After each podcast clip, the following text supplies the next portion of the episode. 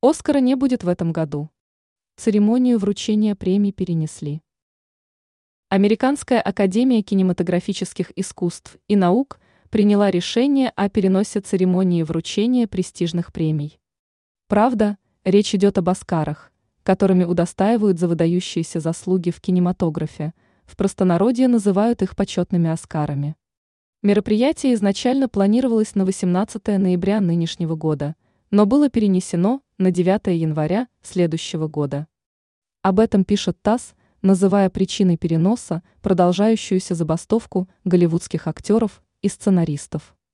Организаторы говорят, что устроить проведение церемонии в ноябре не представляется возможным – поскольку условия забастовки не позволяют актерам и сценаристам принимать участие в продвижении их работ.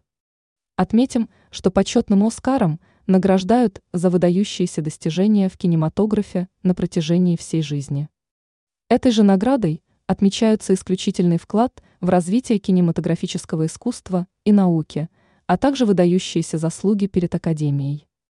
В этом году данную премию должны были получить режиссеры Мишель Сеттер и Мел Брукс, актриса Анджела Бассет и киномонтажер Кэрол Литлтон.